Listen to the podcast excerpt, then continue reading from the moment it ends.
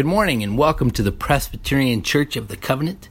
This is the podcast recording for July 5th, 2020.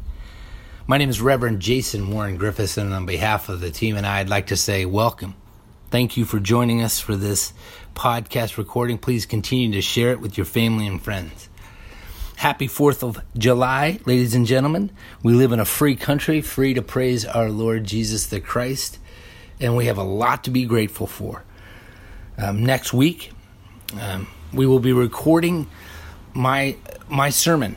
Uh, I will deliver my sermon to the deacons and elders, the leaders of the Presbyterian Church of the Covenant, um, next Sunday, July twelfth. I'm going to be delivering it to to these this small number, all spread out, and even some in their cars because we got a little AM radio transmitter, so we'll be transmitting and covering most of the parking lot I've heard, and um, I could not be more excited.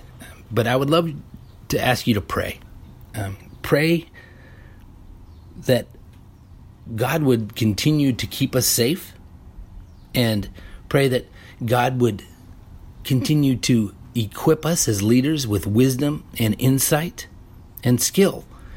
And um, I pray that and join me in praying that God would be up to something new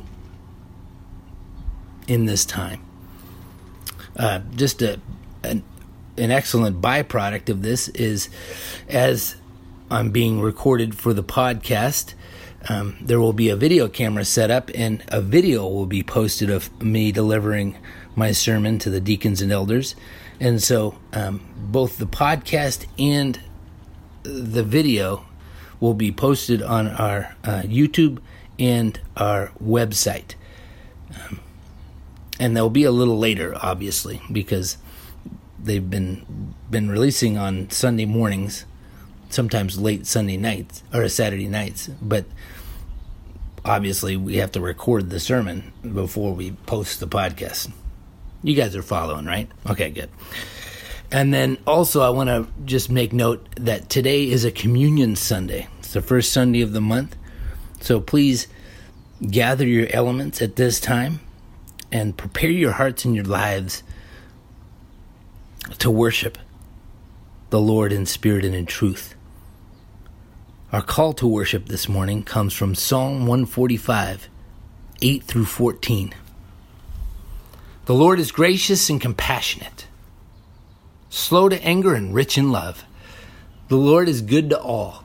He has compassion on all he has made. All your works praise you, Lord. Your faithful people extol you. They tell of the glory of your kingdom and the, they speak of your might, so that all people, all people may know of your mighty acts and the glorious splendor of your kingdom. For your kingdom is an everlasting kingdom, and your dominion endures through all generation. The Lord is trustworthy in all he promises and faithful in all he does. The Lord upholds all who fall and lifts up all who are bowed down. Let us worship the Lord.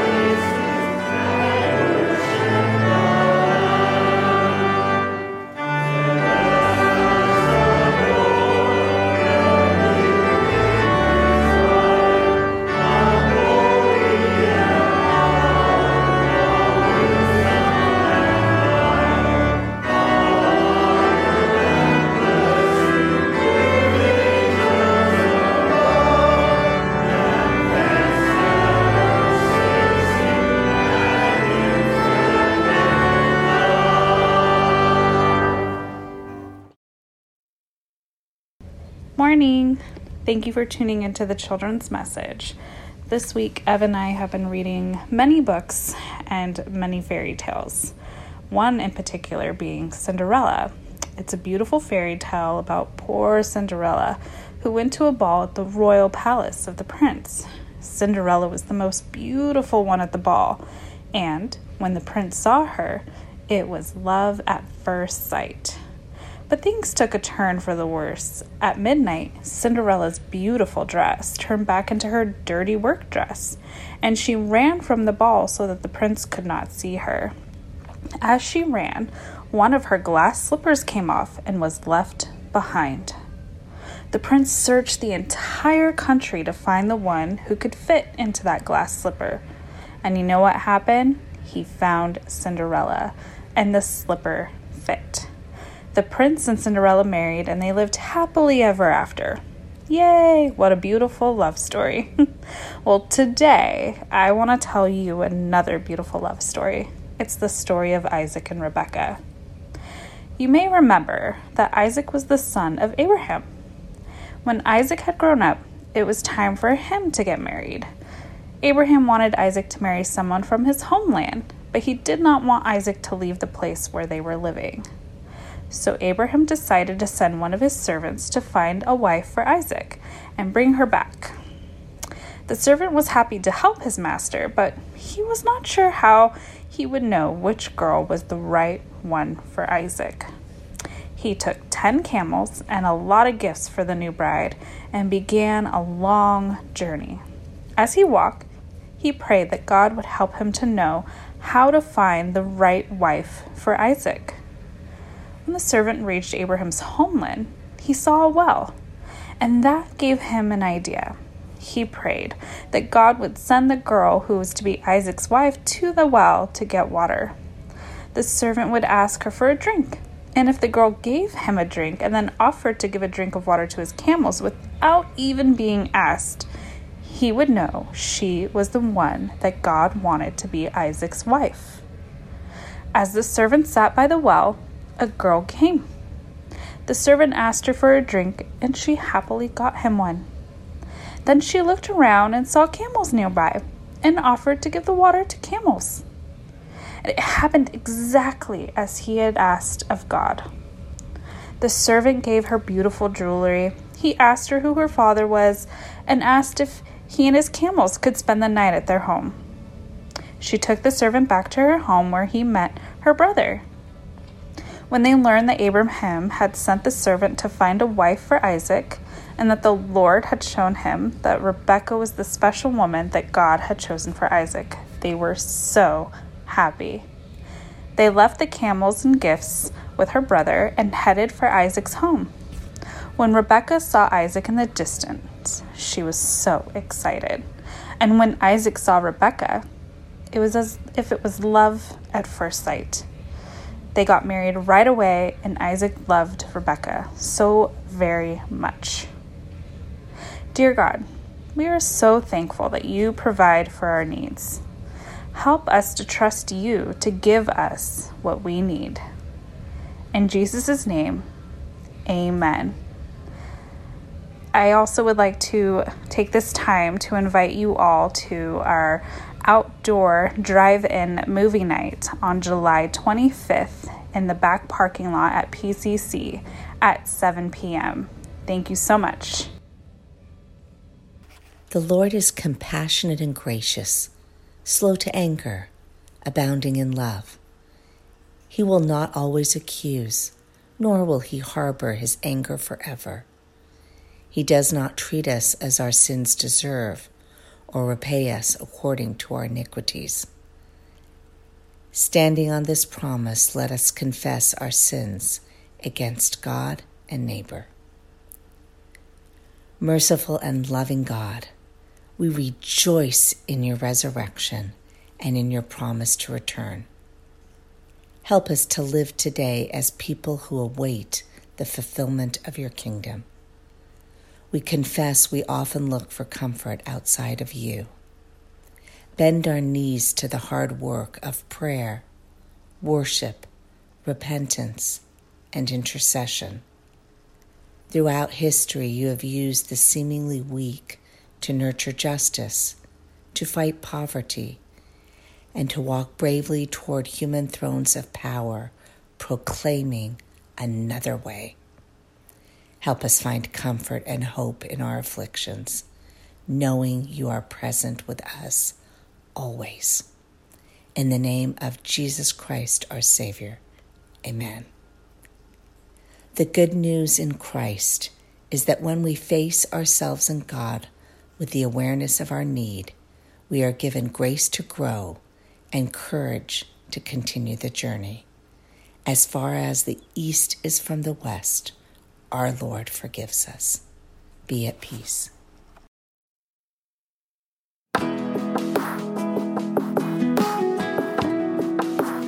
worship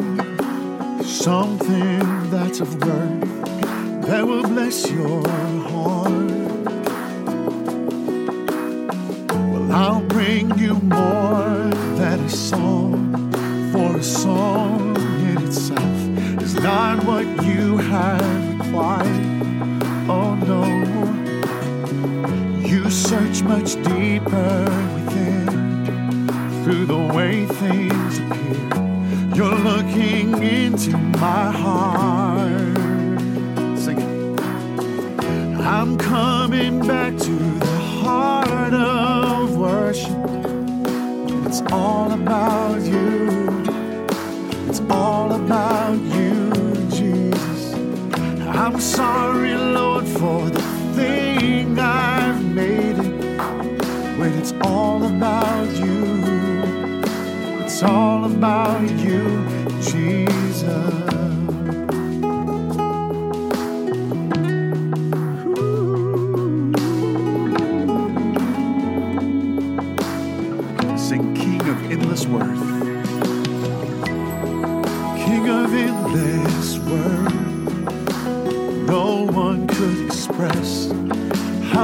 you deserve.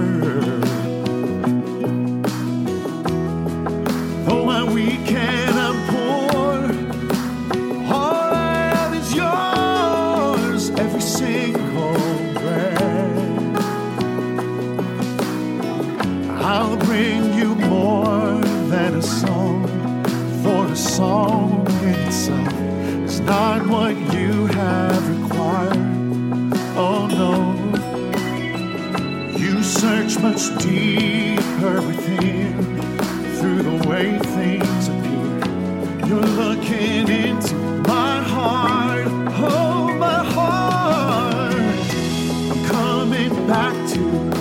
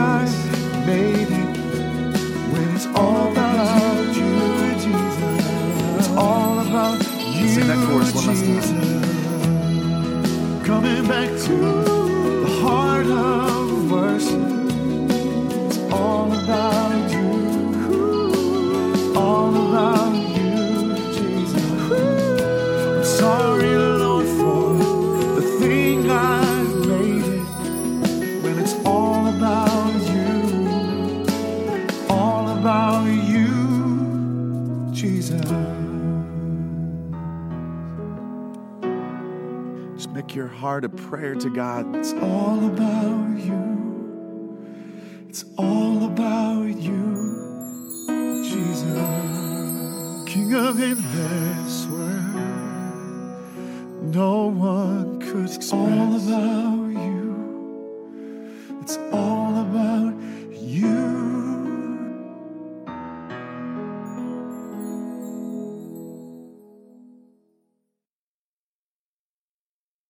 Thank you once again to Reverend Tim McCalmont for sharing from God's Word last week.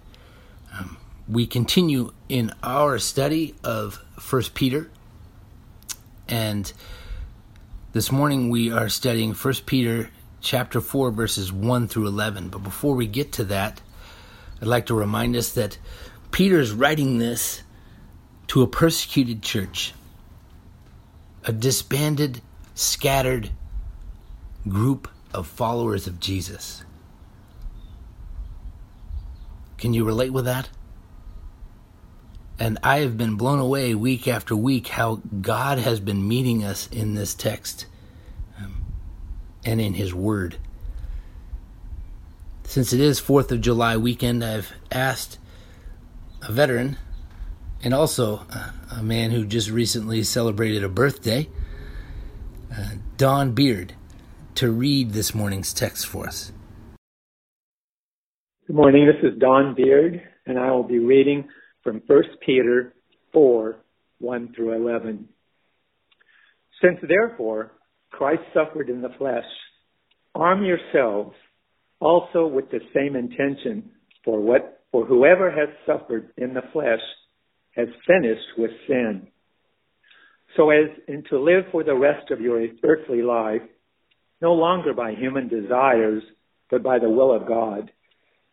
You have already spent enough time in doing what the Gentiles like to do, living in licentiousness, passions, drunkenness, revels, carousing, carousing, and, law, and lawless idolatry.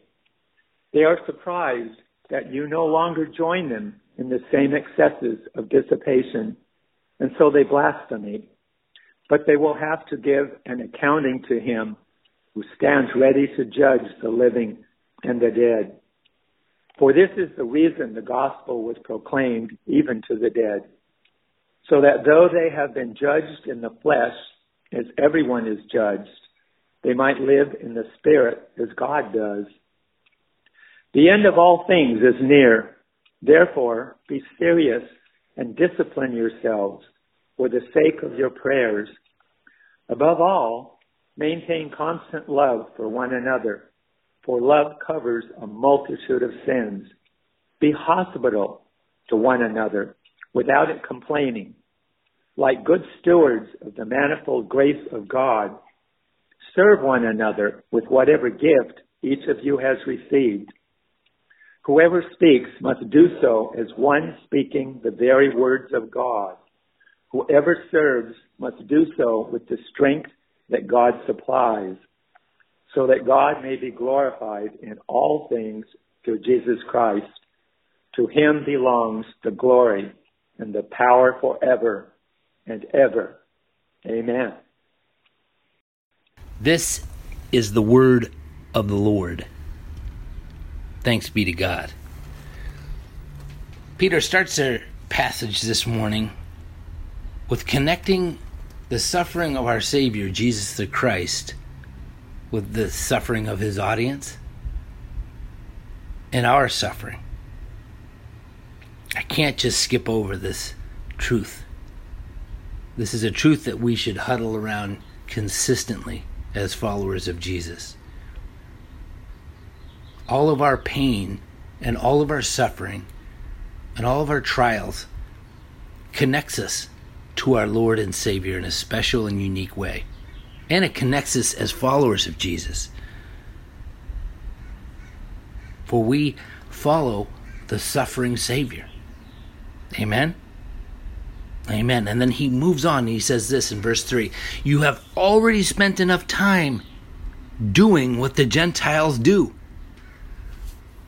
N.T. Wright on his in his commentary on this text, he mentions a time where he goes to the dentist. The dentist says, There's this new electric toothbrush, you should use it. You should use it twice a day for two minutes. And he does the math real quick in his head and he says, Okay, two minutes a day, twice a day. He adds it up. That count that comes out to 24 hours a year. Spending time brushing your teeth. And then he, he says this. It is easy, almost fatally easy, to spend a lot of time on various pursuits, far less worthwhile than cleaning your teeth. Add up the numbers per week you watch television or read in the newspaper about trivial, trivial events that amount to no more than gospel. Add up, if you dare, the time you not only fritter away but positively throw in the fire doing things which you didn't need to do and didn't even particularly want to do, but into which you just drifted for want of anything better. Now we get to be we begin to get the force of what Peter says in verse 3.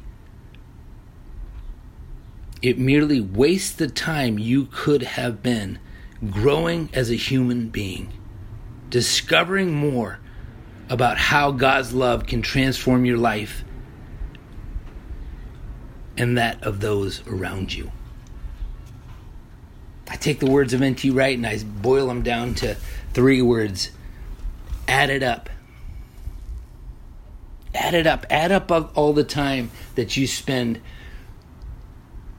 doing things you don't want to do or just doing nothing and you end up floating, like he, NT just said, into whatever is happening.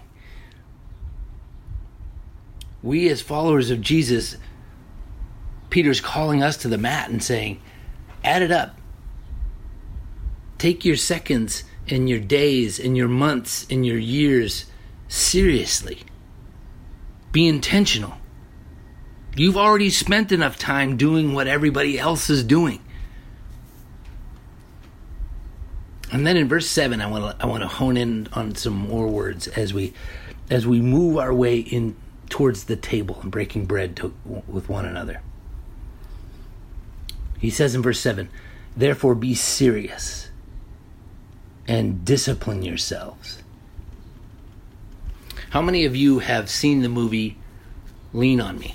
In the 80s it came out and um, Morgan Freeman plays the lead character and it's based on a true story where this this teacher slash principal goes into an inner city and transforms this school from the inside out. Uh, the, the, the man's name is Joe Clark, and Morgan Freeman um, plays him beautifully. And if, if you, I think this might be a worthy way to spend some time, even even watching TV. But that's another sermon. But in one part of the uh, one part of the the movie, I remember clear as day, Morgan Freeman saying, "Discipline isn't the enemy of enthusiasm." Discipline has gotten a bad rap. Um, much like religion, the word religion has gotten a bad rap. Um, yes, we are we're Christianity is a relationship with Jesus the Christ and is more than a religion it's a relationship um, but take the word religion it's something that you do repetitively.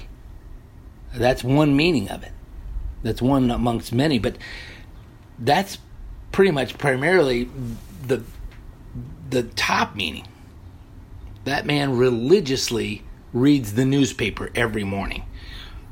That man or woman uh, religiously goes to musicals.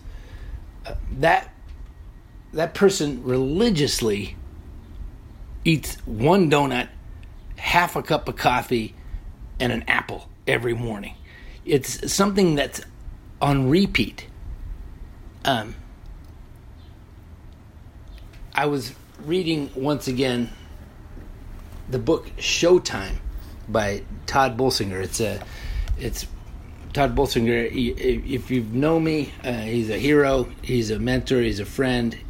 He's all that rolled into one. And one of my favorite little books that he has come out with is called Showtime, and it's a basically a commentary on Second Peter chapter one verses three through eleven, and um, his section in chapter five it's being an everyday hero, and he brings up the positive aspect of doing stuff religiously, and he's at a he's at an Angels game, and I'll I'll I'll pick up the story just knowing he's at an Angels game with his family. He writes this The Angels were losing to the Baltimore Orioles 1 to 0 when the Orioles came up when the Orioles came up to bat in the top of the ninth inning. The first batter reached second base. The tension was mounting. A base hit would add to the Orioles' lead. Into the batter's box stepped their all star third baseman. And then the oddest thing happened. Every person at Edison Field, all the hardcore committed vocal Angels fans, stood and gave a rousing ovation to the opposing team's player. It didn't matter that this man could single handedly destroy any chance of an Angel comeback. It didn't matter that the game was on the line. At that moment, the game took a back seat to the man. For that Oriole was Cal Ripken Jr and this was the last time he would ever bat at Edison Field. If you're not a baseball fan, you should know that Cal Ripken Jr. is a sure unanimous first ballot Hall of Famer. He is a great player who had a great career. He hit over 400 home runs and over 3,000 hits, and he led his team to the World Series victory in 1983. But the reason Cal Ripken Jr. received a standing ovation from opposing fans all over the country is because he set a most extraordinary record for doing the most ordinary thing. For 15 years, he never missed a day of work. Between 1982 and 1998, he didn't miss a single game, playing in 2,632 consecutively and breaking by over 500, the record previously held by Yankee Lou Gehrig. In a world where sticking with something is rare, be it a marriage, a job, or a promise, perhaps Ripken is just the kind of hero we are looking for. Peter, in our passage this morning, is calling us to be extraordinary by doing ordinary things religiously. As we move towards the table, let us let us religiously live for the will of God. Let us religiously live in the Spirit with alert and sober minds. Let us pray. Let us religiously love each other deeply, offering hospitality to one another time and time again. Let us religiously and repeatedly use the gifts God has given us. Let's be faithful stewards of God's grace. Let's, whenever given the chance, religiously speak the words of God.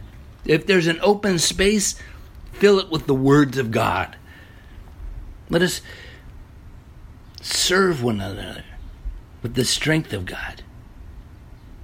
And as we do all these things, let us praise God through Jesus Christ. For in Christ, we have all the power and all the glory forever and ever and ever. Amen.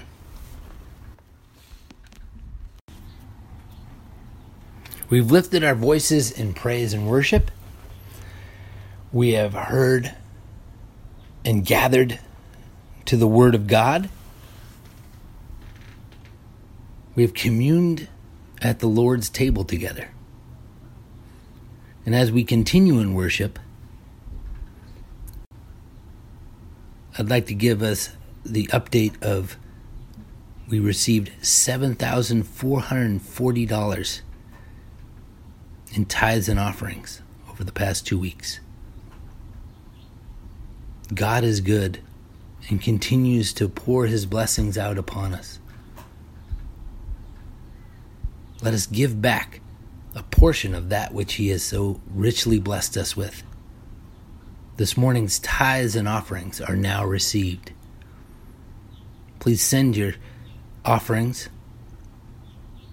to Presbyterian Church of the Covenant, P.O. Box 2128, Costa Mesa, California 92628.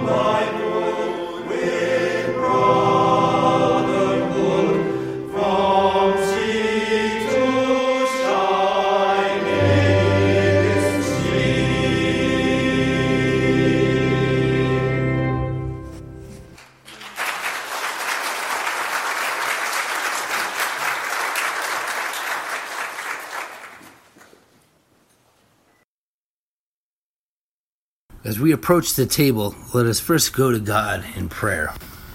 Heavenly Father, precious Lord Jesus, powerful Spirit, we praise and thank you. We thank you for this free country that you have placed us in.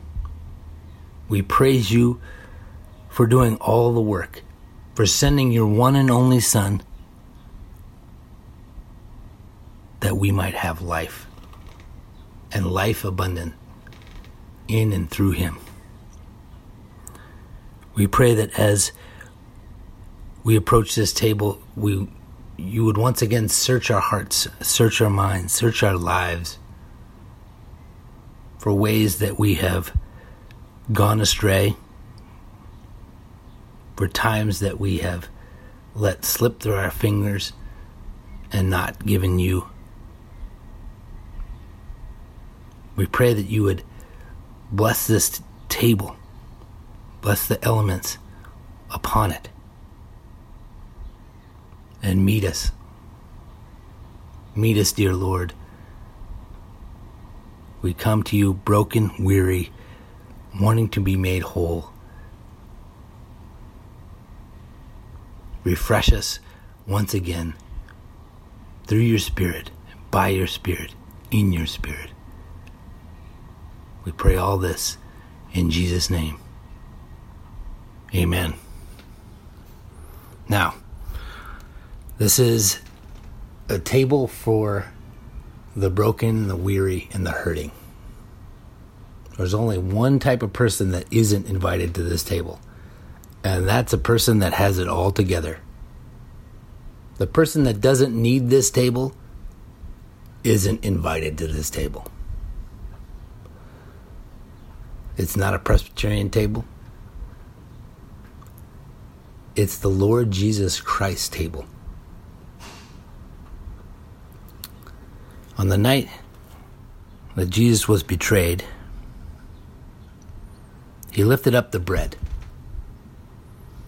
They were celebrating the Passover meal, and the bread had previously meant uh, it was unleavened. And so it, it symbolized and it was a seal of the truth that they had, the people of Israel had to get out of Egypt so fast they couldn't wait for the bread to rise. But Jesus picks up the bread and says, I'm making a new covenant. This is a new deal. This is a new relationship. This is no longer the Passover bread. This is my bread. Symbolizing my body broken for you. Now, please take the bread and partake.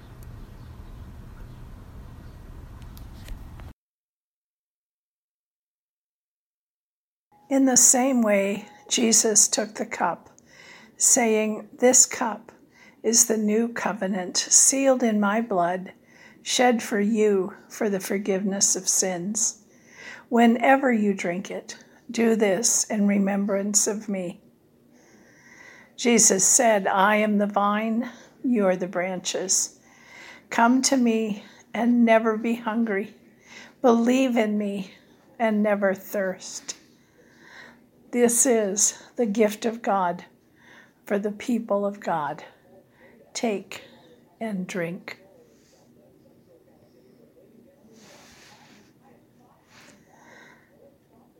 Pray with me. God of abundance, with this bread of life and cup of salvation, you have united us with Christ, making us one with all your people.